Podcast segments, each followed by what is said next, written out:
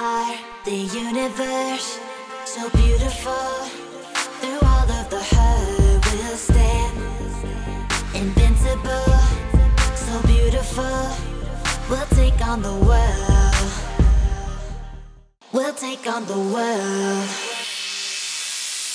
What's up, hysterical people? So we're back with part two of my conversation with the Grandmothers for Reproductive Rights. Today, we're going to go into more detail about the anti-abortion centers, commonly known as crisis pregnancy centers, and the R O E program at G E R, which stands for Reproductive Options Exist, which empowers and educates people to expose the tactics and uh, gaslighting that anti-abortion centers propagate. And we're also going to discuss how just by talking about abortion more regularly with our friends and neighbors and loved ones, we can help to end the stigma that's been plaguing our society for so many decades. So here we go, part two of my discussion with the Grandmothers for Reproductive Rights, Elaine and Sarah. Very conservative leaning Republicans are hoping that the anti-abortion centers are like their front line to stopping abortion. So we know that that, you know, there's a tip, but Ohio is something that we need to celebrate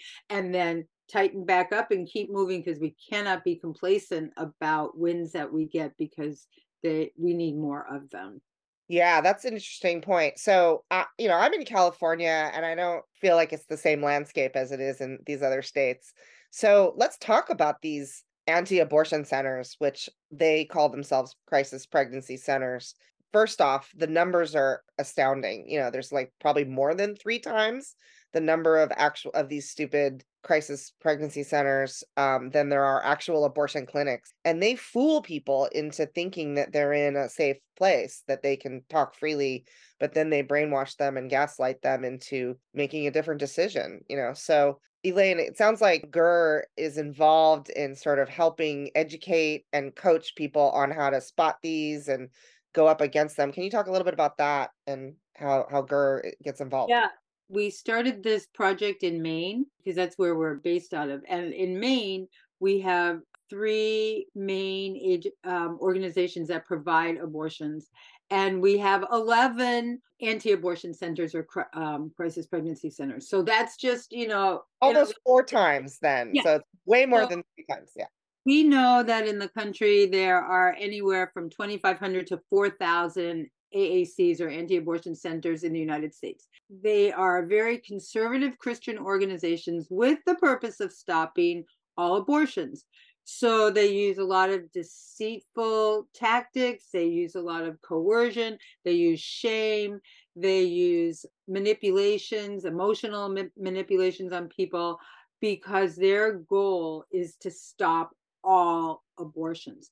And what our program does is we try to help people recognize where these places are. Because if I stand at like a farmer's market and say, do you know, right down the street at and name the organization, that's an anti-abortion center, people are shocked. They are shocked. They don't realize it's there. Also, they use a lot of search engine optimization, so that if you do a Google search and you're looking for an abortion, a lot of these places have paid, because they have a lot of money from a lot of big umbrella agencies, to make sure that when you put that in a Google search, their agencies will pop up first. If they feel that if they can get you in the door, they are going to keep you by using all this manipulation and slowing down a clock on something that's very time sensitive and shaming you into the position that you're in now, you will choose not to have an abortion. So we try to help people learn how to recognize what those websites look like. We point out where they are in their communities, and we tell them where to get really good, legitimate care. We also are trying to do some public health education initiatives in towns and cities that have these anti-abortion centers. We really believe that the truth is going to be the thing that gets these places eliminated and off the radar. We are truth to power, and we're we're going out and we're shouting that as much as we can. So we do teach-ins, we do pop-up demonstrations. I have a group of very close dear friends, and we go out every week in front of the anti-abortion center where I live, or in near the college or near the farmer's market, and just give people more and more information about them. They're a danger to the public, and we need to educate the public about them so that we are smarter than they are. Well, we have in Arkansas, I think around forty crisis pregnancy centers. Yes. I mean, they're, they are everywhere. And there's one here in my hometown, and they've just recently changed their name from Loving Choices to something, and I can't remember what it is they've changed their name to. It doesn't sound quite so syrupy. They have a van, and I don't know if anybody saw the John Oliver piece on um, his show a couple of years ago about these stork vans crisis pregnancy centers have. They, they call them the stork vans. And they are vans that go out and park in public areas and put out their sign that says free ultrasounds, free pregnancy testing, and we do abortion reversal. And so we have the stork van that goes to several communities in Northwest Arkansas, and um, they uh, also have a brick and mortar facility that's about a block away from our local high school. And so they are situated in a place, and that was intentional, to be accessible and to have It, you know, so close that students can walk in on their lunch hour to get abortion counseling. And counseling sounds pretty benign, but the counseling is extremely biased. And it's, I'm like you, Elaine, that's when I start to lose my words. It infuriates me so much. Actually, a couple of years ago, when they first popped up in their van, I went and played, acted, and asked them all about what they, wow, what is it you're doing?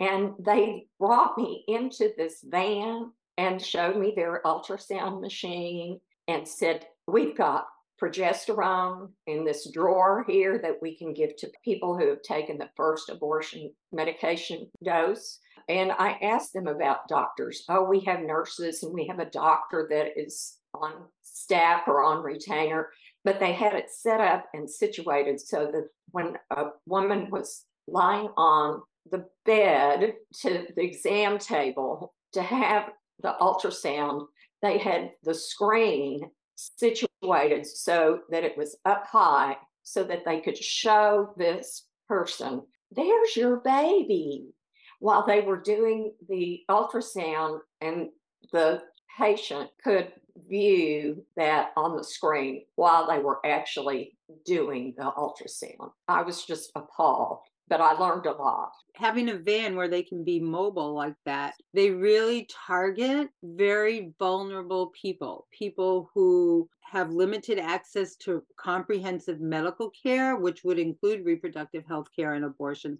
people who have limited resources. So the fact that they offer a free pregnancy test or a free limited ultrasound appeals to people when you don't have a lot of resources. The fact that they offer free stuff for your babies, but nothing is free because you have to attend parenting classes that have a very conservative Christian slant to them in order to earn your baby bucks, in order to get a formula or a diaper or whatever. So if something is free, it is never free. You know, and there is a group, NIFLA, the National Institute for Family and Life Advocacy, which is a big umbrella group that helps these anti-abortion centers learn how to manipulate what they're doing. And they were the first big group to really start looking at the effects of ultrasound on people, to use it as a way to coerce people to not have abortions. You know, they took a case all the way up to the Supreme Court and won, so that now anti-abortion centers do not have to really reveal right out in the public whether they support abortions, whether they refer for abortions or anything. And as Sarah mentioned, the abortion reversal stuff is totally negated by gynecologists and, and obstetricians. It is not. Yeah. There's no, there is no research at all that supports that a high dose of progesterone will negate the efficacy, is the word, of that first dose of abortion medication. There's a lot of bullshit out there. Yeah, so they do need to be outed. We need to tell the truth about them. And if we do it from public health education, we are very safe in doing it that way, because we have every right to talk about what's true and educational. And people need to hear the truth. And they need to hear it when they're my age, your age. We need to help people younger than us, college campuses. We need to teach kids in high school, because it, it's across the board. And we just want that truth out there. Yeah, absolutely. So we need a, we have a podcast, we have a blog, we have a film, we got people talking about their abortions just randomly out, out and about. But yeah, there's a lot. Those crisis pregnancy centers, they really are, or, or the anti-abortion centers, I think I like your term better. They really are, yeah, evil. They're sort of just set up. They're worse than Starbucks in the sense that they are strategically placed on one on every corner in the, in the, you know, where they can have access to the vulnerable folks that get lured in.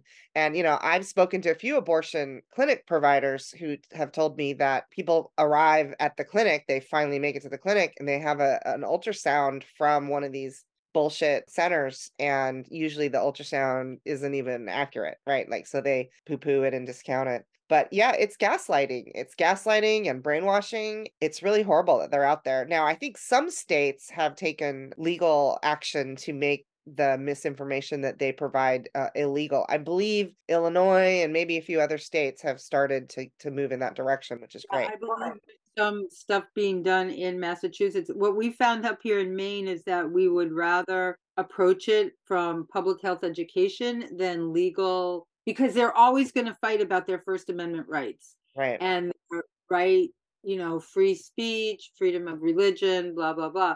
So we'll just we'll just match you word for word. We're just going to be louder than they are. So yeah, but it's it's everything. That's a good point. It's people physically standing out in front of their stupid non-clinics to warn people that this is, you know, bullshit. Just like they have their crazy religious Bible thumpers standing out in front of actual abortion clinics, trying to steer people away and steering them to these crisis pregnancy centers. So we just have to be louder, more people, more boots on the ground. I think if somebody is just out there somewhere in a red state and wants to get active, they should join your organization and then just kind of be a satellite uh, for tackling and going against the anti-abortion clinics in their area, for example, with your Roe program. And then also the education piece, the keyboard warrior, the idea that anybody can just, you know, like you're you're having a conversation at Thanksgiving and somebody says something that's wrong, you got to stand up. And even if it's your uncle and, you know, you don't want to cause a big kerfuffle like Thanksgiving, you got to stand up for this. And because this is our livelihood, you know, my livelihood for sure. My, like Sarah said, I wouldn't be here without my abortion when I was sixteen. And mine was very easy because I was in California and it was, you know, after Roe. But that's why I'm so passionate about these folks that are not having this um, ability to, to make decisions for their own life. I used to be worried about those conversations with the old uncle at Thanksgiving, because it was like, we have to keep peace and harmony in the family. However, what I've, I'm learning too, and it gets easier, is that we have common ground about a lot of things. And if we start with common ground, and if we're at Thanksgiving, we could be talking about that turkey and stuffing, and then we just lead in, into other conversations. And knowing that we're not going to change his mind at this first conversation, but just by the fact that we can talk about it and want to talk about it and then come back to it is really important, because we have got to be talking about it. We have got to be able to say abortion and abortions, because in the past people didn't. We we were even shamed, and there was yeah. stigma to say the word abortions. No more. I was very reticent when I first got on social media to be outspoken about my position about abortion. I was very guarded with my posts and the things that I would share, just because I have a lot of former teacher friends and acquaintances who are extremely conservative, and I didn't want to offend anyone, but I've decided now I don't care who I offend. And so over time, it gets easier to say the A word if you say it in public. And um, I think that that's one thing that destigmatizes the shame that's associated with abortion is, is just being able to say it out loud. Exactly. I have a big yellow sign in my yard that says G R R, and then it says Grandmothers for Reproductive Rights. And a friend of mine came up to me not too long ago. He's like, Elaine, I've got to ask you a question. I'm like, okay, what does that G R R sign in front of your house mean? I know you must be angry about something. So I told him what it was. I said, oh, it's Grandmothers for Reproductive Rights. And he looks at me, I said, we are a pro-abortion culture change organization. He's like, okay, thank you very much. And, you know, but he heard it and he knows, and we still love each other, even though I'm not quite sure where he stands on this. And the next time the conversation will be different. So it's just getting that out there, you know, wear your G R R button or wear a G R R shirt, and people will ask you, what does that mean? And then you start your conversation. Yeah, absolutely. I've, I've definitely evolved my um, vernacular. nineteen seventy-three. There you go. Very proud. I did that at a at one of my political meetings of senior Democrats several months ago, and I would stand, I had my shirt on and unbuttoned it, and they were all just going nuts. So that's what I, I flash people with my t-shirts. People, when they see the messaging and it, and it resonates with them, they do get excited. I have about five or six different abortion type shirts, and um, I wore all of them when I was out on the road doing the film in, in Oklahoma and Texas,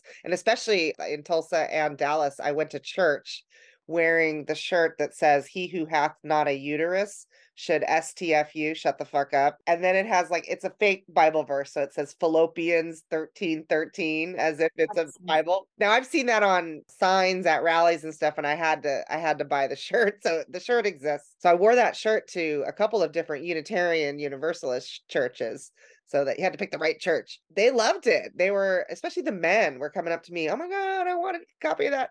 I want a shirt for my daughters. One guy was going to buy four different shirts for his four different daughters. And I thought, wow, this is great. So yeah, it, it sparks a conversation. There, there's no question about that. And to your point, Elaine, you know, you don't know where that, your, where your neighbor, where his thoughts lie, but at the same time, you know, he now knows where you are. And so he can either avoid you or engage in conversation with you. I think it's been so important for me to talk about it more now. I say the word abortion much more now than I ever did, um, even a year ago. Yeah. The other day I was at a networking event that's not at all about reproductive rights, and talking to somebody about the film. I used to say pro-choice documentary, and then I corrected myself and I said, well, it's actually kind of a pro-abortion documentary. And my friend who was with me, who's a lot younger than me, was embarrassed for me, and she literally tried to correct me so that I wouldn't embarrass myself in front of the lady I was talking to. And I said, no, I'm going with abortion, pro-abortion. She said, it's not like pro-abortion. It's not like we love abortion. And I go, yeah, we do. We think we it's it's important. We don't like want to go out and have one every day, but we need it. It's important. So I pushed back on her, and that whole exchange was something I would never have done in even just a year ago. So I consider myself one of the kind of more vocal activists out there. And if I'm evolving, everybody's going to be evolving in however, whatever increments they can do to get to, to where they need to be. Yeah, it's a whole movement. And uh, thank you for the listeners, because you're part of it too. And thank you both for being here today. All right. This was so amazing. God, I learned so much. I'm always learning, and it's so important. Uh, appreciate you. Um, appreciate the organization. Appreciate all you're doing to help get the word out, get messaging out, help um, support people who want to be active and who don't know where to start, and providing all of the teach-ins and education. And like, we have a website. And if people are interested in our R O W campaign, they could go to row at g r r now dot org. I don't know if you can show that or put that on, or yeah, whatever. I'll add the links to the notes. Yeah. And we just appreciate getting the message out. So thank you, ladies, for joining me. The ladies from G R R, everybody. And thank you, everybody who's listening out there. Um, we're going to give you lots of links and good ideas to take action. So stay hysterical, everybody. We are the universe, so beautiful. Through all of the hurt, we'll stand invincible, so beautiful. We'll take on the world. We'll take on the world. We'll take on the world. We'll take on the world. We'll take on the world.